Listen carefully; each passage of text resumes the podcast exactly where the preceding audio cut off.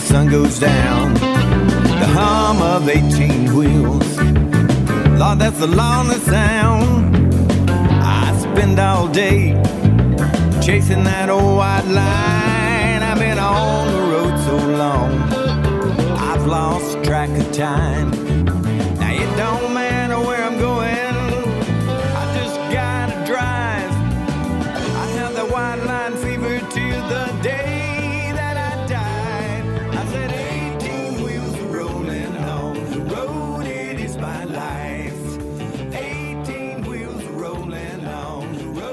Hey, friends, this is Chaplain Gary Rayburn of Lonesome Road Ministry. Our website is lonesomeroad.org, or you can call us at 618. 383 2107. That's my partner, Fred Mooney. And I am so excited about being here with you. Yeah, we're going to enjoy this ride today with our friends and family out there on that old lonesome road. We got some great music on our program today, And we have personal testimonies. and maybe just a little bit of preaching. All right. And thy word shall be a witness unto you today.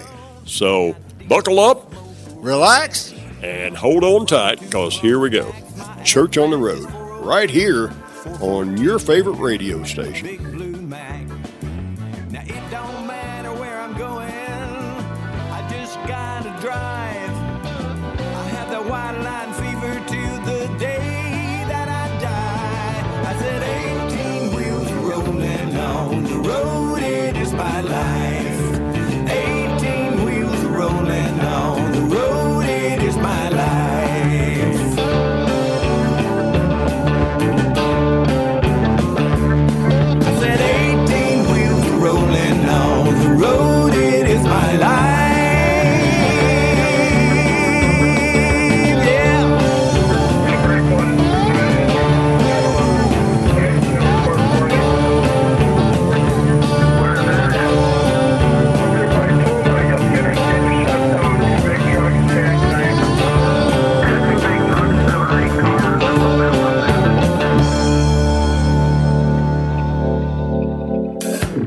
Hey guys, we're going to get today's program started off with James Payne Honky Tonk Salvation off of Lonesome Road, Volume 3. Here's James Payne. Well,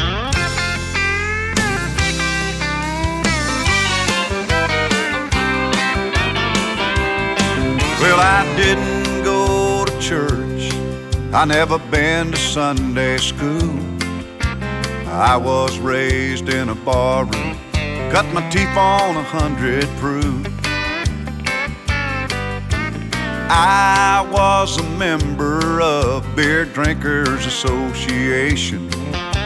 Till one night at closing time, got a barroom education. The bartender was my preacher, the bar stool was my pew. He said, Boy, you won't find the answer in the bottom of that booze. He wasn't holding a Bible, but he had a revelation. He took my hand and he prayed me through to a honky tonk salvation.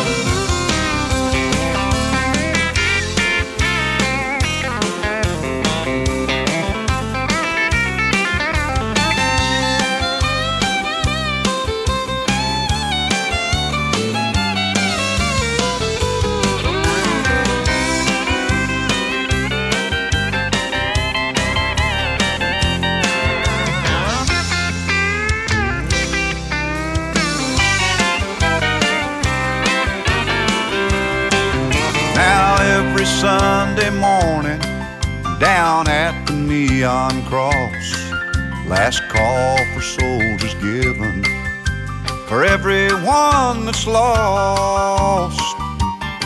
Behind swinging doors, there's some good old boys that make up the congregation. The bar is now a church where I found honky tonk salvation.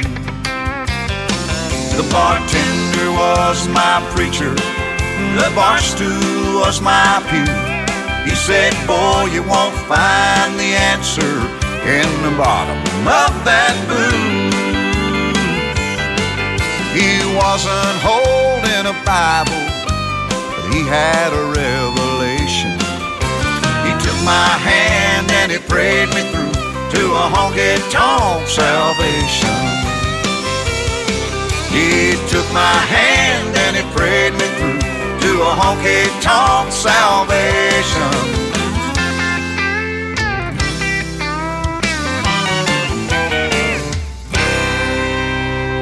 I'm glad to be here with you, Gary and Ed, and we're going to get in the cab and head down the road, aren't we? That's right. That's right. We got a, a real truck driver with us today, Fred. Well, I don't know about a real one, but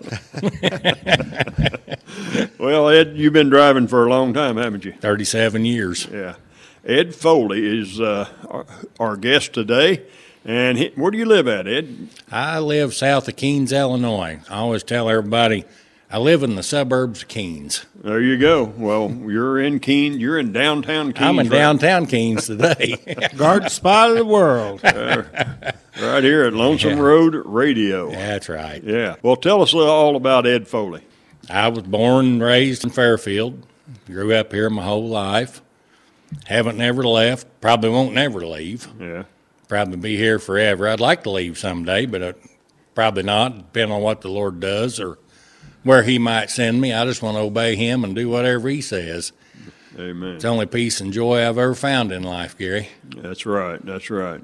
Well, you grew up in uh, Fairfield, you say? Yeah. Okay. You went to school in Fairfield Yep. and Graduated over there and graduated. graduated. yeah. That's a Southern Illinois word. Yeah. Now I'm getting ready to be a college instructor. I told my wife, I said, who'd ever thought it? Yeah. You know. College instructor. Well, let's talk about that for just a minute. That's a, that's an inter- interesting deal because uh, um, I asked you to come in and do an interview, and now you're getting ready to be a college instructor for. Their truck driving training course. There you go, truck driving training course. Yep. So you're going to be meeting a lot of brand new truck drivers and, and Yep. teaching them the the Hopefully the right way. the right way to do things out on that old lonesome road. Uh, You so- didn't go to school to drive a truck, did you, Gary?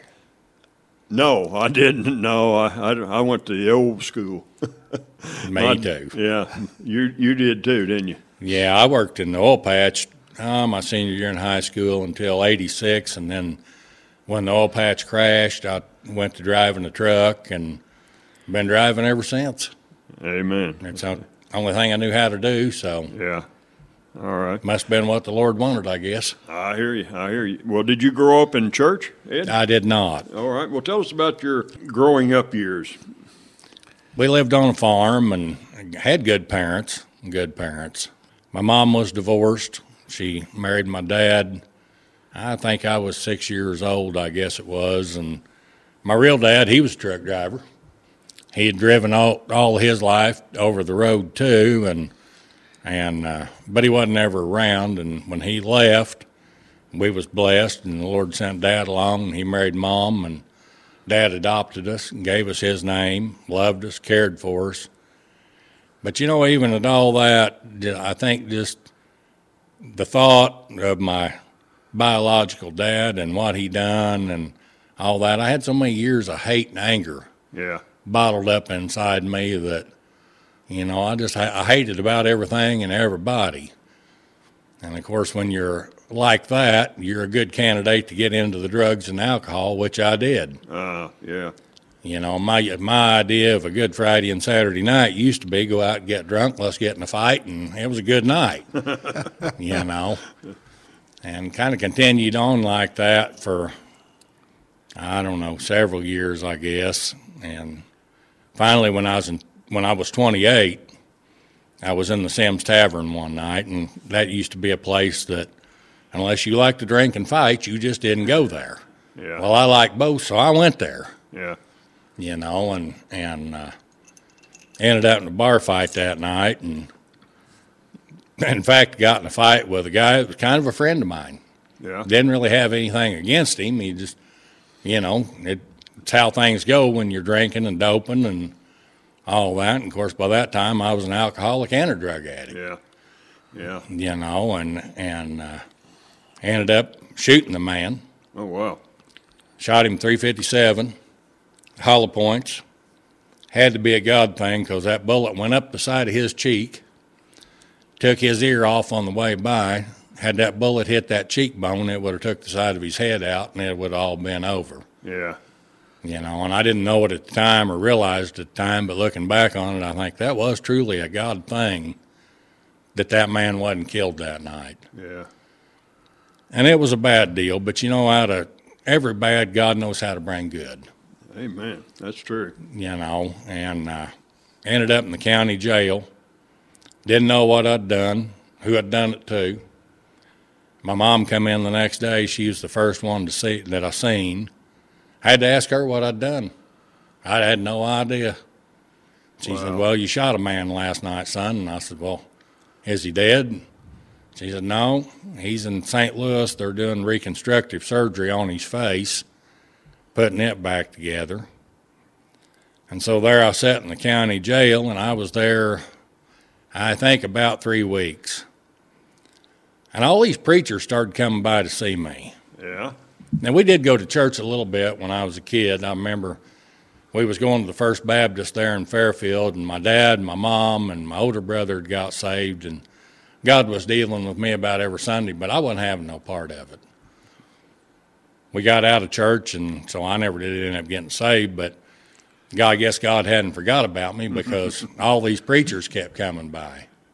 I've known since I was 13 years old what the Lord wanted out of me, and this sounds crazy, and you can believe it if you want to, and if you don't, that's fine too. It doesn't matter to me. Right.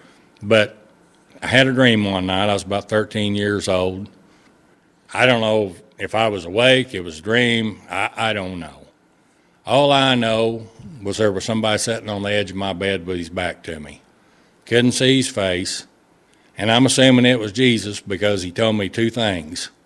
He said, I want you to be saved and I want you to preach. Wow. And from that time on, I ran even harder. Well, when he had me hemmed up in that county jail and all these preachers coming by to see me, finally the one that ended up coming by that ended up being my pastor was Troy Shook. Yeah. Yeah. I know Troy. And at the time they had the old jail then, and they had me in a cell there that didn't have any windows, just had a steel door and one window in the door was all it had. And I'll never forget, he walked up to the door and he said, Are you Ed Foley? I said, I am. And he said, Well, I'll tell you right now, I don't want to be here. And I thought, Well, that's all right. I don't want you here anyway. He said, But your older brother goes to my church, and he said, He wanted me to stop by and see you. And he said, You know, you think you're pretty tough and you think you're pretty mean, but if you don't get saved, you're going to die and go to hell. and if you decide you want to get saved, he said, Here's this track. And there was a little track called God's Simple Plan to Salvation. Well, but this time I was so mad I couldn't see straight. You know, and I was thinking, buddy, if these bars wasn't in between me and you. and he turned around and he walked out, and there I sat. And I sat down on the edge of the bunk there, and I mulled it over for a little bit, and I was mad, and I took a look at the track, and I looked at it again, and I sat there and I read through it. And I heard the Lord speak just like we're sitting here today. Wow. And I'll never forget the words he said, and it was these It's now or never. You decide. And I got on my knees in that jail cell and I asked Jesus to come into my heart, be my Lord, and be my Savior. I've done about every drug that there is to do. And I've never experienced any. I wish somebody had been there to tell me whether my feet was even on the ground or not. I don't know. I mean, it just felt like I was floating. I'd never experienced anything like that before in my life and it my whole world just instantly changed Amen. in that minute. And I was in there for three weeks. I was in there for 21 days, and I lost 21 pounds in that 21 days because the food was just terrible. And I got out, and we didn't go to church the first Sunday. But the second Sunday, I told my wife, I said, I want to go to church. She said, Where do you want to go to church? And I said, Well, I guess we'll go out to that Troy Shook's church. We'll try it out. That church took us in. They loved us, was there for us. Troy was there by my side the whole time. If you seen one of us, you seen the other one. from the time that I got out on bond till the time I went into prison. And, you know, the whole time I was in prison, that church wrote me. They came and seen me, you know, visited me. And they just, I had good support getting started out. And that's something a lot of people don't have. You know, we get people in, we get them saved, and, and well, do the best you can. You know, pat them on the back, and we don't disciple them or anything else.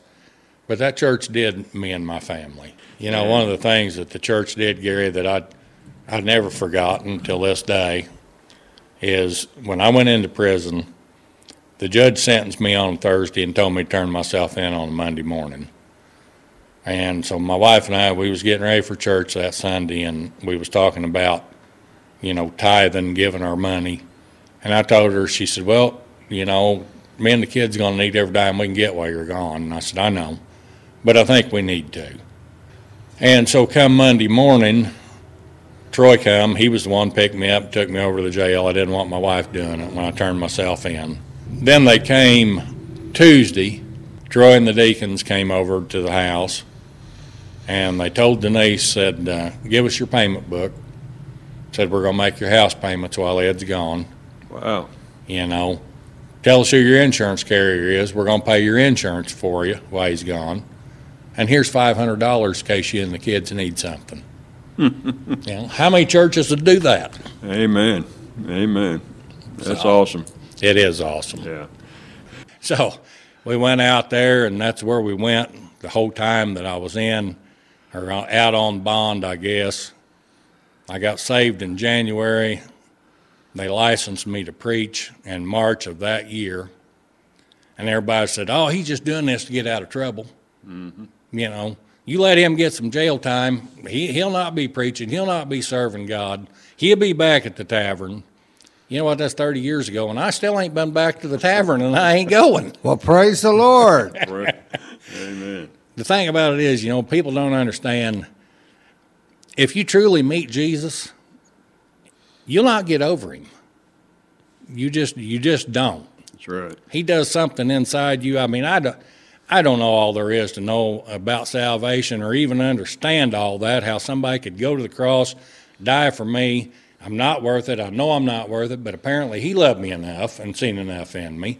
You know, I don't, I don't understand that, but one thing I do understand if you meet Him, you'll not get over it.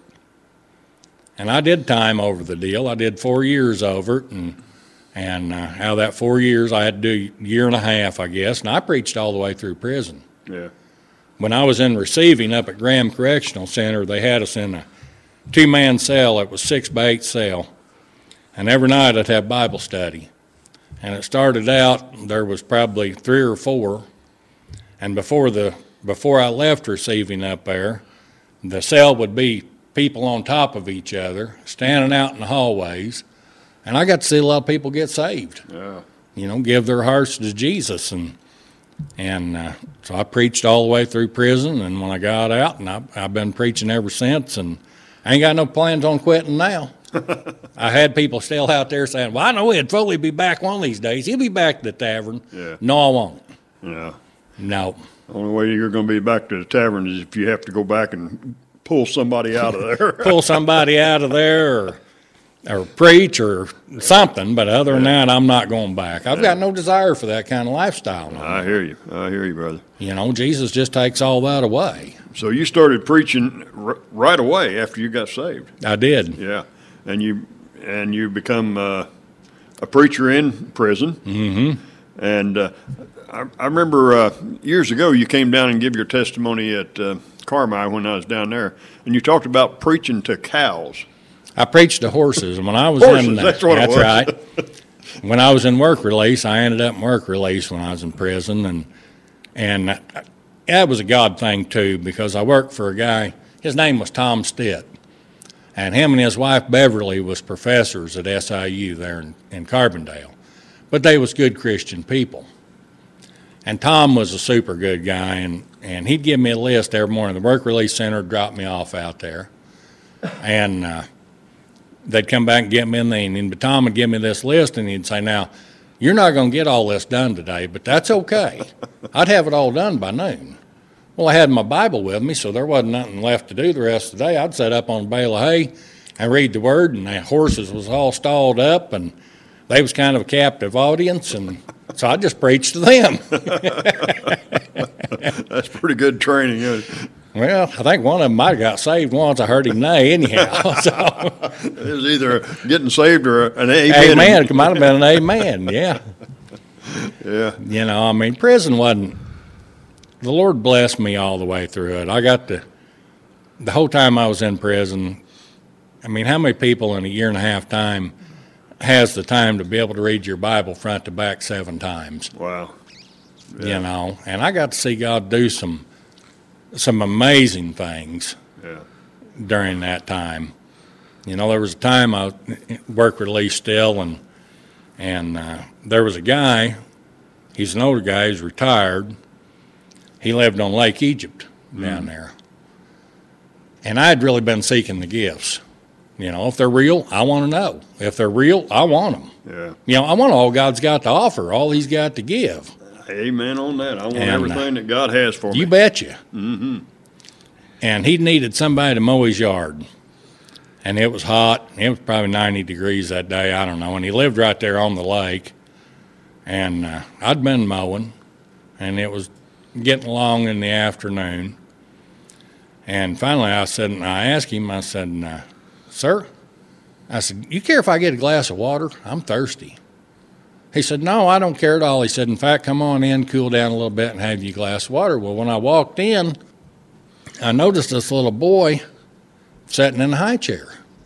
And this little boy's probably six, five, six years old, something like that. And I thought, why is he sitting in that high chair? He's too big for that. And I heard the Lord speak, and He said, I, I want you to pray for that little boy.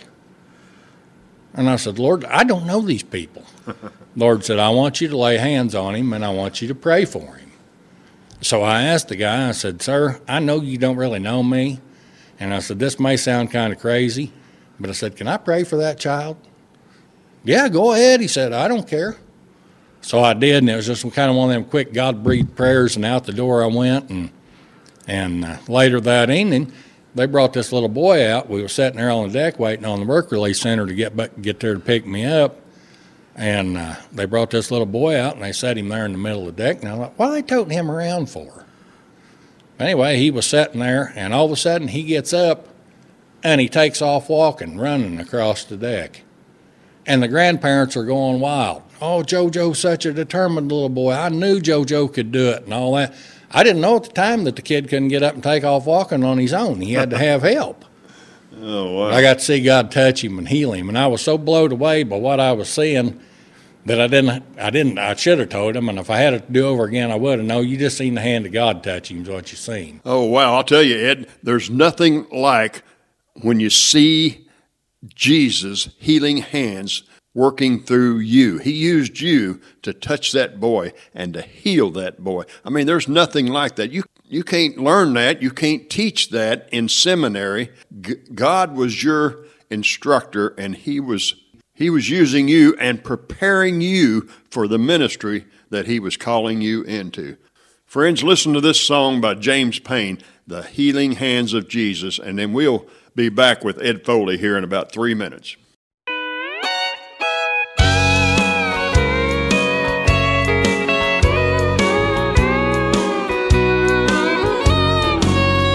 By the Sea of Galilee. Broken humanity sat waiting for Jesus to pass by. The blind who could not see, the crippled and diseased cried out for one touch from his hands. Cause just one touch from the healing hands of Jesus,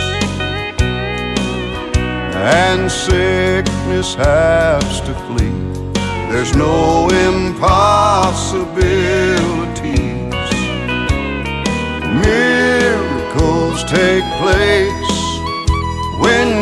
reach out by faith for just one touch from the healing hands of Jesus.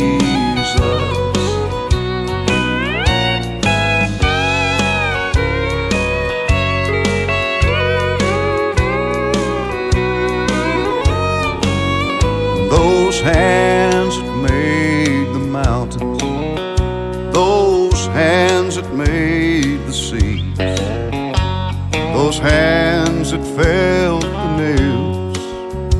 that day at Calvary, they can take away your pain and make you whole again. And all it takes is just one touch from those hands. Cause just one touch from the healing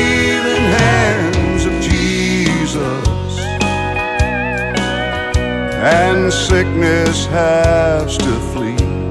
There's no impossibilities. Miracles take place when you reach out by faith for just one touch from the healing hands of Jesus. Just one touch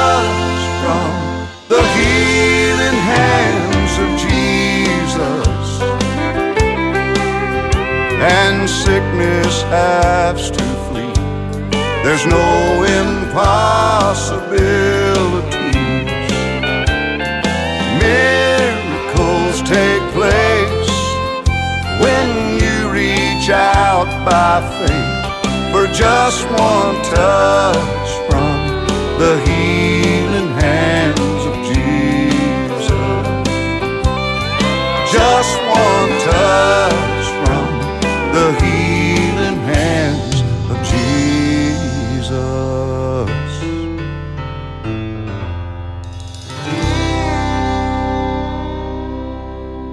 I've had people ask me, where you go to seminary at? And I said, I went to Penn State. Penn State. I said, well, I didn't know Penn State had a seminary. And I said, they don't. Illinois State Penn does. oh. So that's where I did did my seminary, I guess, so to speak. yeah, but you learned a lot, though, didn't you? I learned a lot. Yeah. I did. In that year and a half time, I learned a bunch. and your instructor was. God Almighty. There you go. You know, and that, that kind of, when I got out of prison, I wanted to go to seminary. But no matter how bad I, I tried to make it work or force it to go, it just, I couldn't make it happen. And finally one day, remember this, remember the verse where Jesus says, you have not need that any man teach you. The Holy Spirit will teach you all things. Amen. And I thought, okay, Lord, I got it. Yeah, And he's been teaching me ever since. yeah. There's no better instructor than than our Lord and Savior Jesus Christ, God Almighty. it's one of the exciting things about God is God never gets old and never gets dull and you know every time I read the word of God and I don't know how many times I've read it over the years but I see something new all the time it's alive it's quick it's powerful sharper than any two-edged sword Amen. it's Amen. exciting It is. people don't know what they're missing out on when they don't have Jesus That's right. That's right. Yeah, yeah. That, that's the amazing thing about the Word of God. It is alive. It's active. it is It's sharper than a two-edged sword. It is. cuts both ways. Yep. You can read a, a verse one time and it means something. I mean, it just speaks to you Yep. and means something. And you can read that same verse later on, months later, and it says something completely different. it because does. it's alive and it's active. Mm-hmm. I think that that's just one of the neat things about God. There's so many neat things about God, and you know, I just I remember when I first got out of prison, I had people tell me, "You're too excited about all this. you need to calm down a little bit." And I said, "No, I don't need to calm down. I don't think so. Yeah. God didn't call me to calm down." I think that may be the problem. Some folks are so calm they're almost dead. That's right. That's right. Amen. So uh, you have pastored. You started pastoring uh, after you got saved. I did. Where'd you start pastoring at? Temple Baptist Church at McLeansboro was my first pastor Then. What year was that? 90, 94 Ninety-four. because they ordained me in 95 down there. I was there a year and a half. Then I went and I pastored uh, New Life Baptist Church in Bluford, Mm-hmm. kind of interim. They just needed somebody to preach, and Yeah. so I, I did that for about a year and a half. Then I pastored Keenes Baptist Church down here. I remember that. Yeah, for about a year and a half. It seemed to be a pattern there, about a year and a half. If I understand you correctly, the moment you got saved, you lost all desire for alcohol and drugs. Is that Immediately. correct? Yeah. Immediately. You didn't go through a 12 step program? Nope.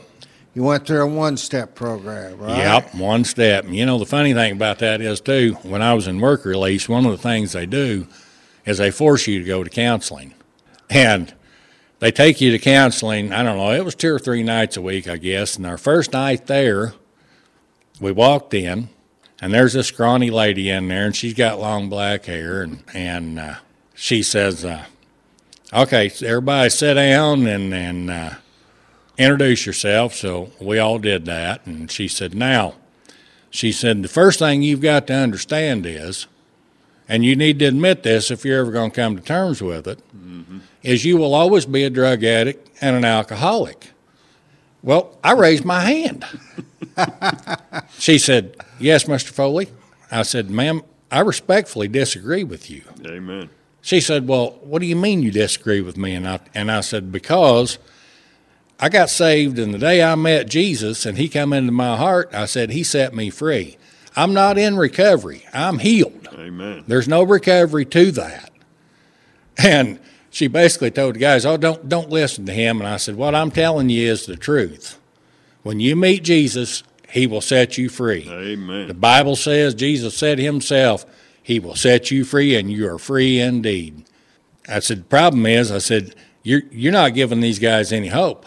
I mean, what hope is there in that? You telling somebody you're always going to be an alcoholic, you're always going to be a drug addict, you ain't never going to get no better. No.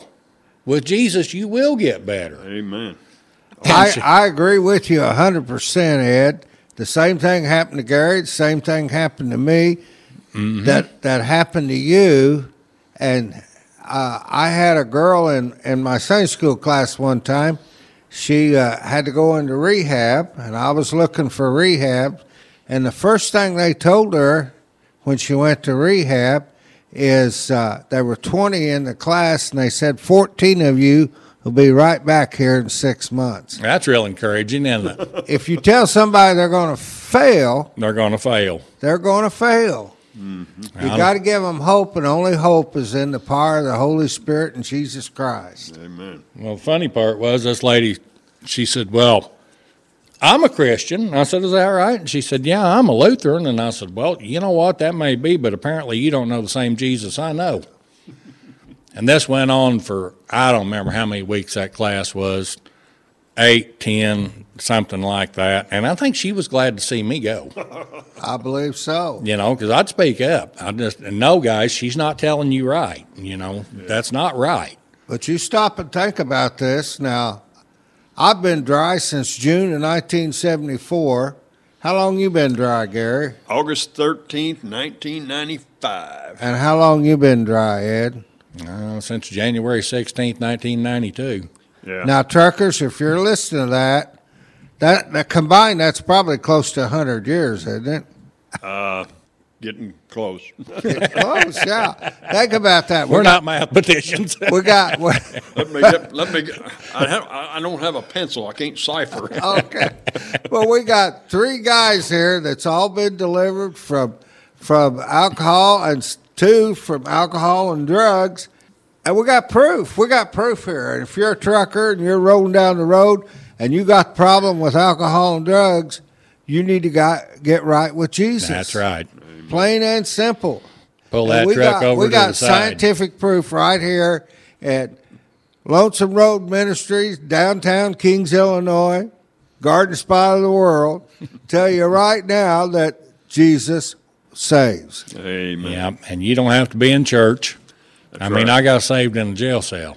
I got saved driving down the road in a semi truck. There you go. I mean, I got saved on an aircraft carrier. So there you go. you know, that's a good thing about Jesus. He'll meet you any place, anytime, anywhere. And and the cool part about it is once you get saved, you can't wait to get in church. That's right. That's right. I remember after I got saved, one of the first things that, and like I said, I didn't know much about it, but I knew you're supposed to be baptized. I wanted baptized. I I agree. I did too. You know, I wanted to follow the ordinances of the Lord. Yeah. You know, I wanted to find out all about this man called Jesus that Yep. had just come into my heart. yep, me too.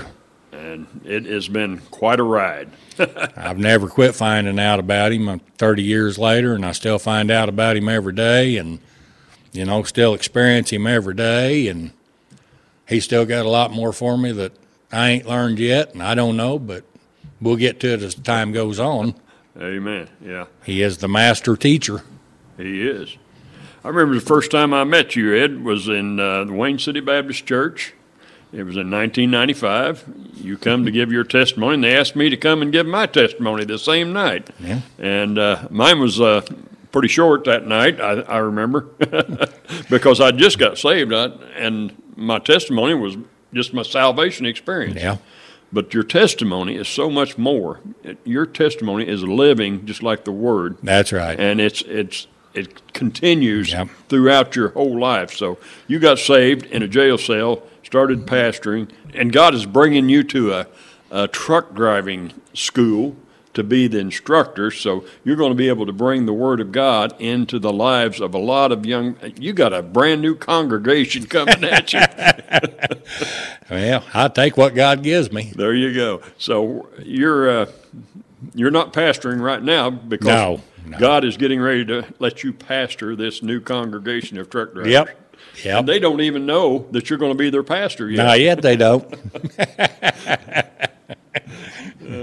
I am looking forward to it and excited about it. It's kind of a new thing, and you know, if I can help somebody else out along the way, then so be it. There you go. But that's that's that's what you want. You just want to be right where God wants you to be. Absolutely. Whether it's pastoring a church, preaching around the area, or teaching young people. Yep.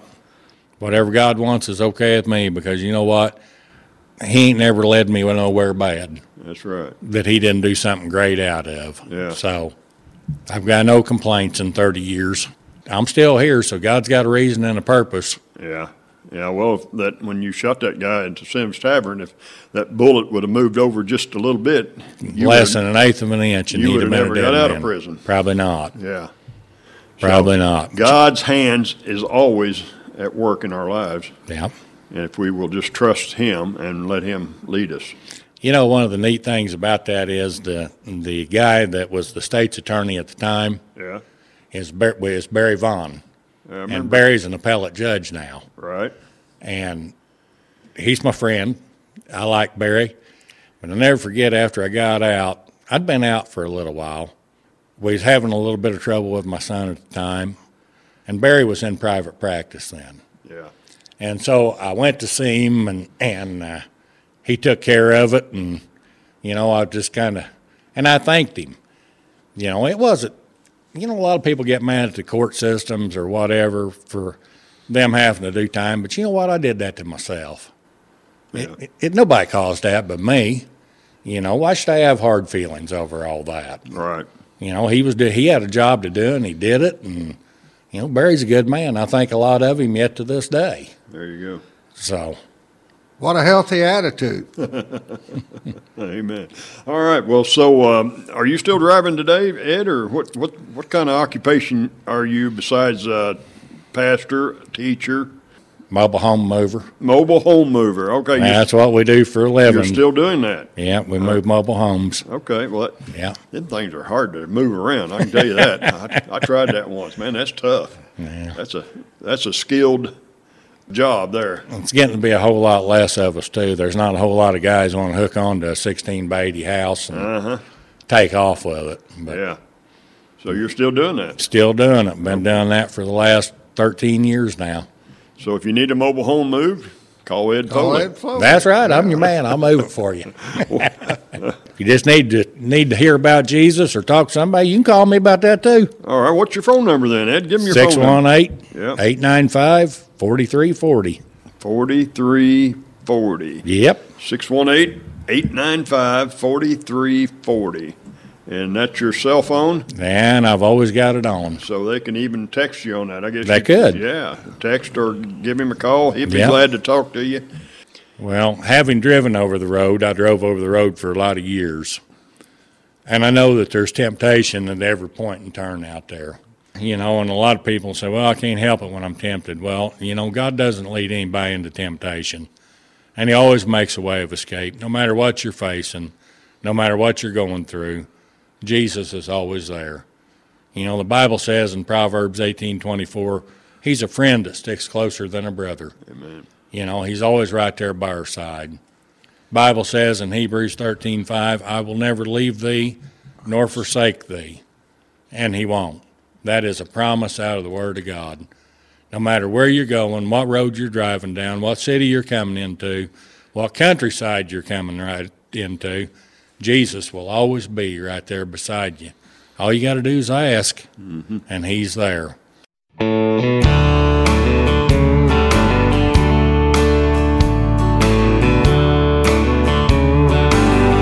Sometimes I feel like giving up my back's against the wall and I've had enough. Sins try to pull me back to yesterday. But I couldn't go back if I wanted to. There's a cross standing in my way. When I see the blood running down that rugged tree, and I think about the price that Jesus paid for me. I find the strength to walk this straight and narrow one more day. I couldn't go back if I wanted to. There's a cross standing in my way when my hopes and dreams come crashing down. And I search for the answers, but they can't be found. I just steal away and begin to pray. I tell old Satan, I can't go back. There's a cross standing in my way.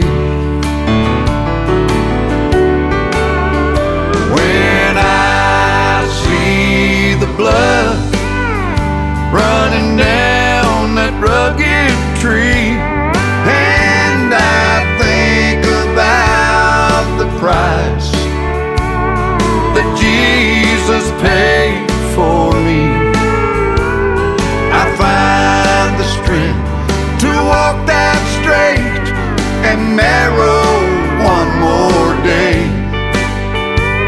couldn't go back if I wanted to. There's a cross standing in my way. And I couldn't go back if I wanted to. There's a cross standing in my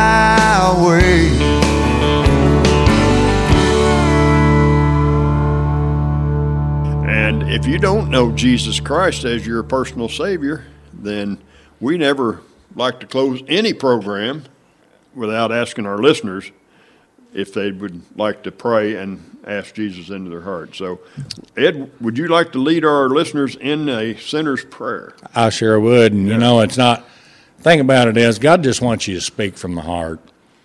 You know, people say, well, I don't know how to pray. I don't know how to ask God and anything. I, I don't know how to ask Jesus come into my heart. It's pretty simple. You know, God didn't make salvation hard, He made it simple. He made it hard for Jesus, He didn't make it hard for us. Amen. And so let's just pray. Yeah. Father, I acknowledge I'm a sinner. Lord, it's against you that I've broken your laws and your commandments. I've sinned against you. I know that you died on the cross for my sins. You shed your precious blood for me, Lord, to wash me white as snow. I don't deserve it, but Lord, you're full of mercy and grace. And I pray, Father, you just come into my heart. Be my Lord and my Savior. Cleanse me, make me whole. Save me, Lord, and fill me with your Holy Spirit. In Jesus' name, amen. Amen. If you prayed that prayer and you meant it, Jesus will do it Every time. every time. Every time.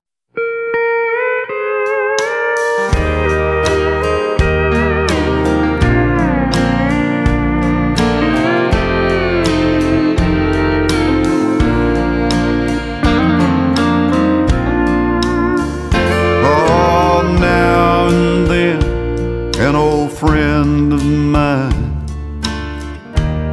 I haven't seen in some time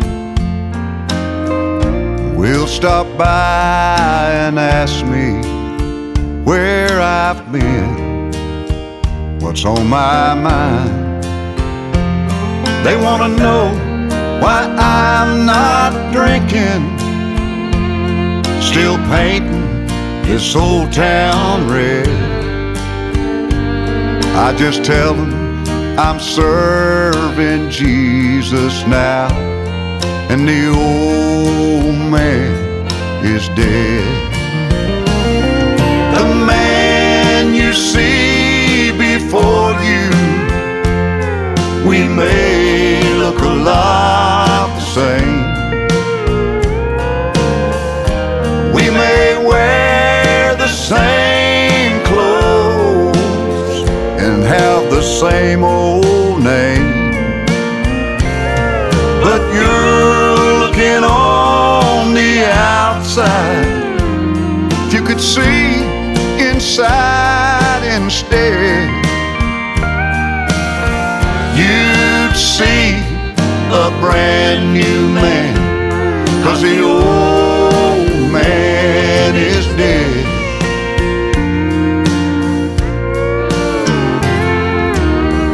I used to live such a wicked life. I had no hope inside. I was lost in darkness, just searching for a light. Then one night in a little church, after hearing what the preacher said, I gave my life to Jesus. Now the old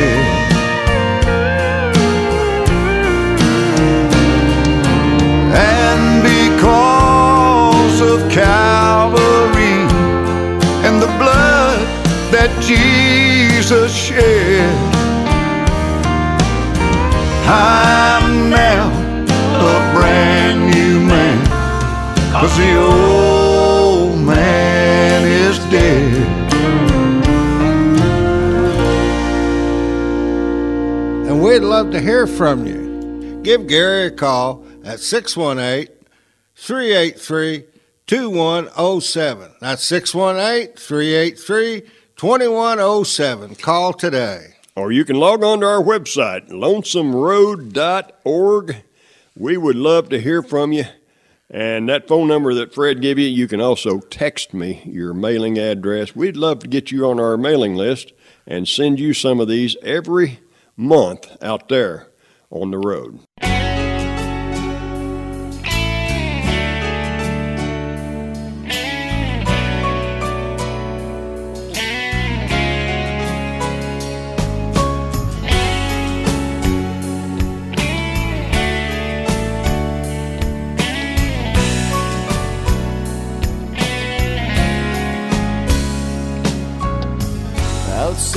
Scarred up heart, inside a raging storm. The word is angered, cause Satan has declared a war. I'll fight this battle, Lord, because you're worth fighting for. I pledge my undying love to you. You died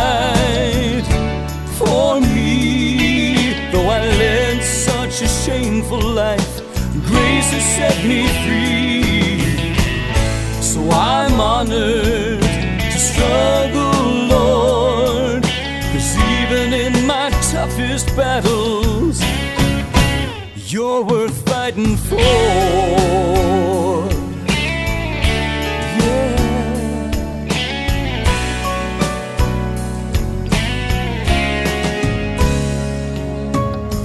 There's sin inside my heart, the battle's deep within.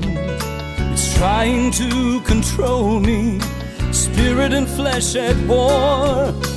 I'll take up the sword of truth because you're worth fighting for. I pledge my undying love to you. You died for me, though I led set me free, so I'm honored to struggle, Lord. Cause even in my toughest battles, you're worth fighting for. Mm.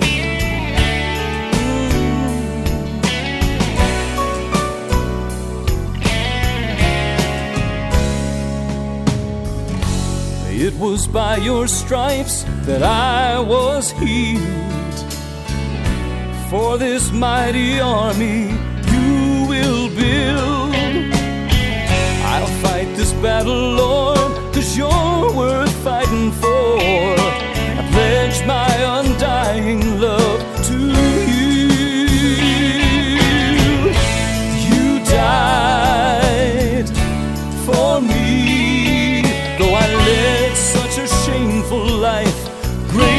set me free.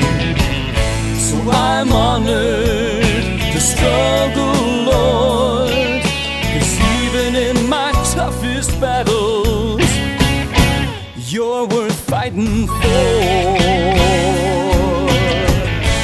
You died for me, though I led such a shameful life.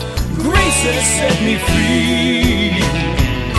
So I'm honored to struggle, Lord. Cause even in my toughest battles, you're worth fighting for.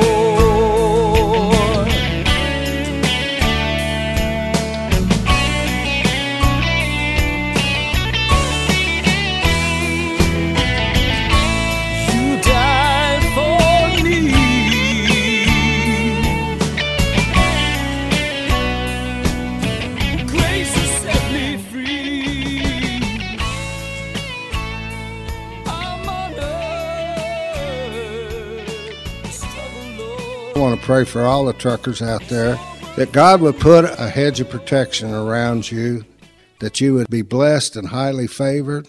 Wherever you go, that the protection of the Lord would go in front of you. If you've prayed this prayer, Lord, I accept you as my personal Savior. You have become a Christian. You've tucked him in his heart, and you can expect a huge change in your life. And if uh, you've got any questions or anything else, you've you've got this CD with Gary's number on it. You can give Gary a call. I hope all your trips are safe ones and have a blessed day in the name of Jesus. Amen. Our phone number is 618 383 2107, and we're going to end today's program like we end most of our programs. That's with my testimony in song that I wrote with the help of my songwriting partner, Tom Caldwell. And now we've got a new songwriting partner, Dennis McKay, and he has helped us with this song and brought it up to a new level. Here's Dennis McKay with At the Foot of the Tree.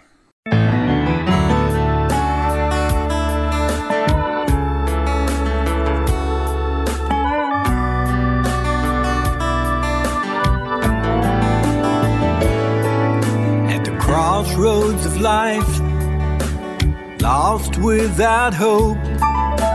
Eighteen wheels of lonesome at the end of the road. In my hand was a track the preacher had read, his words still echoing in the back of my head. I felt so ashamed when I thought of my past. Then I called his name. This chance, would it be my last? Then I saw Jesus hanging on that tree. I lifted up my heart from down on my knees. Today met Jesus at the foot of the cross, broken hearted and lonesome. So long I've been lost. I left a lifetime of misery at the foot of the tree.